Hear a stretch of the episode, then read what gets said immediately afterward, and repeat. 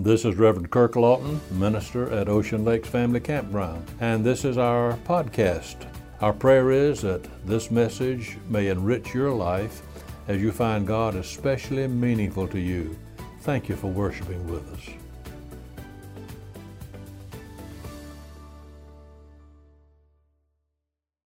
This morning, our Palm Sunday message is going to be a bit different from others you may have heard over the years. I want to share with you, first of all, a scripture reading from Luke's Gospel, chapter 23, just some selected verses that bring us up to the scene that we have Jesus there on the cross. When they came to the place called the skull, there they crucified him along with the criminals, one on his right, the other on his left. Jesus said, Father, forgive them, for they do not know what they're doing. And they divided up his clothes by casting lots. The people stood watching, and the rulers even sneered at him. They said, He saved others, let him save himself, if he is the Christ of God, the chosen one. Soldiers also came up and mocked him. They offered him wine and vinegar and said, If you're the king of the Jews, save yourself. There was a written notice above him which read, This is the king of the Jews. One of the criminals who hung there hurled insults at him. Aren't you the Christ? Save yourself and us. But the other criminal rebuked him. Don't you fear God, he said, since you are under the same sentence? We are punished justly, for we are getting what our deeds deserve. But this man had done nothing wrong. Then he said, Jesus, remember me when you come into your kingdom. Jesus answered him, I tell you the truth. Today you will be with me in paradise. Jesus called out with a loud voice, Father, into your hands I commit my spirit. And when he had said this, he breathed his last.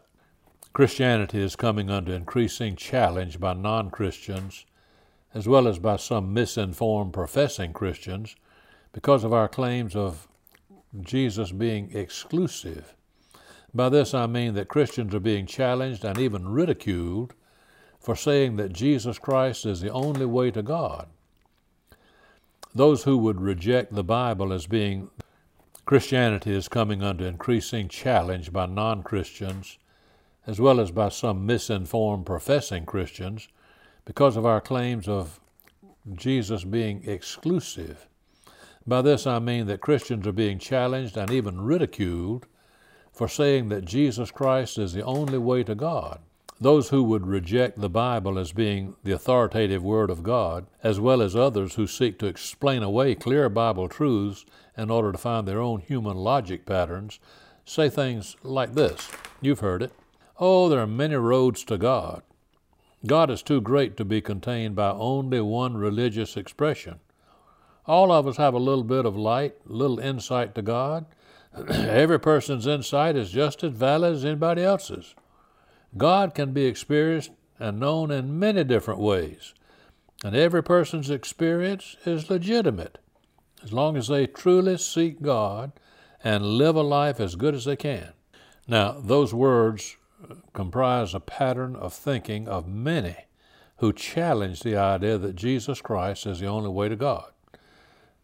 They say all roads lead to heaven. Jesus is only one of many ways to get there. Does it seem strange to you that this kind of thinking is used only concerning religious faith? We certainly do not follow this kind of warped logic in other areas of, li- of our life, not that I know of, anyhow. For example, if, if I have a medical condition which indicates I need to have brain surgery, and I think sometimes my wife thinks that is the case with me, uh, I do not believe that my opinion on how to go about the surgery is the same as uh, a neurosurgeon's opinion. My opinion may be good, but not good as a doctor's opinion. And as we grow older, many of us find that our bones and our joints begin to wear out. If you have trouble with your knees, would you say that every surgeon anywhere can just fix that bad knee for you? No. I think you'll search and ask questions and get the best surgeon you can find to replace that bad knee for you. All roads do not lead to a full, healthy recovery. and when you have trouble with your automobile, you want to find a good mechanic, don't you? If you came to me to repair your automobile, then you're going to walk away unhappy. Just any old shade tree mechanic will not put your car back into tip top shape. So it seems logical to me that if we want to know about God, we would get to know the person who was and who is closest to God, the Son, God Himself in human form. Jesus told us that the Father loves us each and that He is aware of our heart's deepest needs. Jesus said there's only one way to God, and that's through Him. Yes, there are other roads that people sometimes take, but they're all dead end roads. Now, for the record, Christians do not say that Jesus is the only way to God. No, Jesus said it. He also said that He is the way, the truth, and the life. If this be so, that He is also the truth and the life, then we have to accept His statement that He is also the way. Jesus did not say, I am one of the ways. Does it begin to make sense now about how very important the birth of Jesus is? You see, the question is not about how we find God. The main question should be about how God finds us. We're the wayward sheep. Since we could never succeed in finding God through our own feeble efforts, God came down to earth to find us. We are the ones who are lost. Through his life, death, and resurrection, Jesus marked out the way to God Himself. The whole message of Christmas and the Easter story is the good news that God loved us so much that He came in person, He lived a righteous, sinless life, He died on the cross, and He is raised from the dead, where He lives forever at the right hand of Father. Not any other world religion has that message. the message that we as Christians have to share is therefore not a message of arrogance. It is rather a mer- message of mercy and grace. Since Jesus came from God, He is the only one who knows the way to God. It is a road that Jesus has walked before. And that's why we as Christians preach Jesus and Him alone. And to say anything else would be to lie to people whom we claim to love. Yes, Jesus is the truth, the way that leads you into rest. Believe in Him without delay, and you are fully blessed. There's a question I guess sometimes I'm asked as a preacher, and uh, I enjoy talking to people, not arguing religion or Christian faith, but sharing faith. And sometimes I get a question that people ask me, uh, and sometimes these questions are easy to answer, sometimes they're not easy at all. There's a question I like to ask people, though, and it's this If you were to die and stand before God today, and God said to you, Why should I let you into my heaven? What would you say? Most people recognize that's a crucial question. And the answer I most frequently hear goes something like this Well, preacher, I've tried to do the best I could. I've never hurt anybody intentionally. I've tried to be a pretty good person. I pay my debts. I'm faithful to my wife and go on and talk about all the things they do that are good. In other words, basically, decent people are going to get into heaven. Only really bad people, thieves, prostitutes, murderers, those are the ones who go to hell. But there's a slight problem with this common notion. It's totally opposed to what Jesus taught. In Matthew 9, verses 12 and 13, Jesus said, It is not the healthy who need a doctor, but the sick. For I have come not to call the righteous, but sinners. Jesus spoke these words to the religious crowd, to his good people of his day. These folks were people who were, as we would think of it, at church every time the door opened. You could set your watch by their prayer times. They tithe not only their money, but they even gave their table spices. Now, we're talking here about outwardly good people.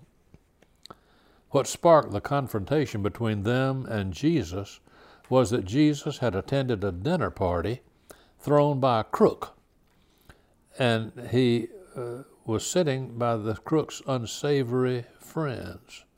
These people never darkened the door of a church, as we would say it.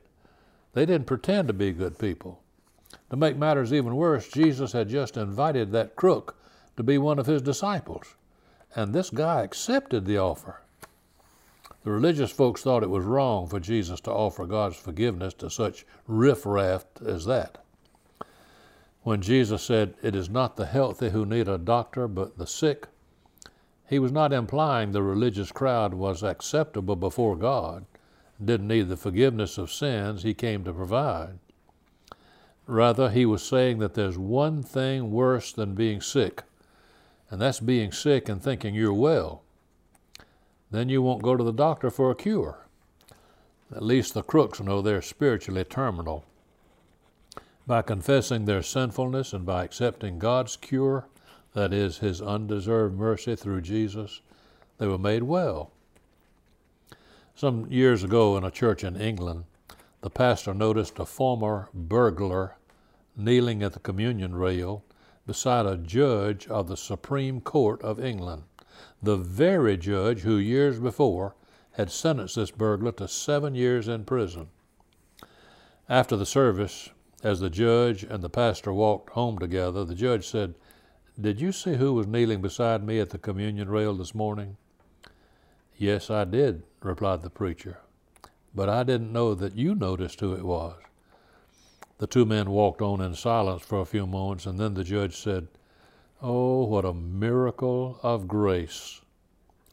The pastor nodded in agreement. Oh, yes, what a marvelous miracle of grace. Then the judge said, But to whom do you refer, preacher? The pastor said, Why, to the conversion of that convict. The judge said, I was not referring to him, I was thinking of myself. What do you mean, Judge? the pastor asked. The judge replied, That burglar knew how much he needed Christ to save him from his sins. But look at me. I was taught from childhood to live as a gentleman, to keep my word, to say prayers, to go to church. I went through Oxford, took my degrees, was called to the bar, eventually became a judge. Pastor, nothing but the grace of God could have caused me to admit that I was a sinner on the level with that burglar. It took much more grace to forgive me for my pride, my self righteousness, to get me to admit that I was no better in the eyes of God than that convict whom I had sent to prison. Jesus taught us that good people don't go to heaven because their pride keeps them from the Savior. The only ones who go to heaven are those who see their sinfulness before a holy God and cry out to Him for mercy. What will you say when you stand before God? Are you hoping to get into heaven by your goodness? Jesus did not call the righteous. Is your hope in God's grace towards sinners through Jesus Christ? You and I are sinners. And if your hope is in His grace, rejoice. You're in. Oh God, thank you for the fact that on this Palm Sunday we can remember Jesus and what He has done for us. And as we look forward to the celebration of the resurrection of Christ next Sunday, we know that we have much to give thanks for.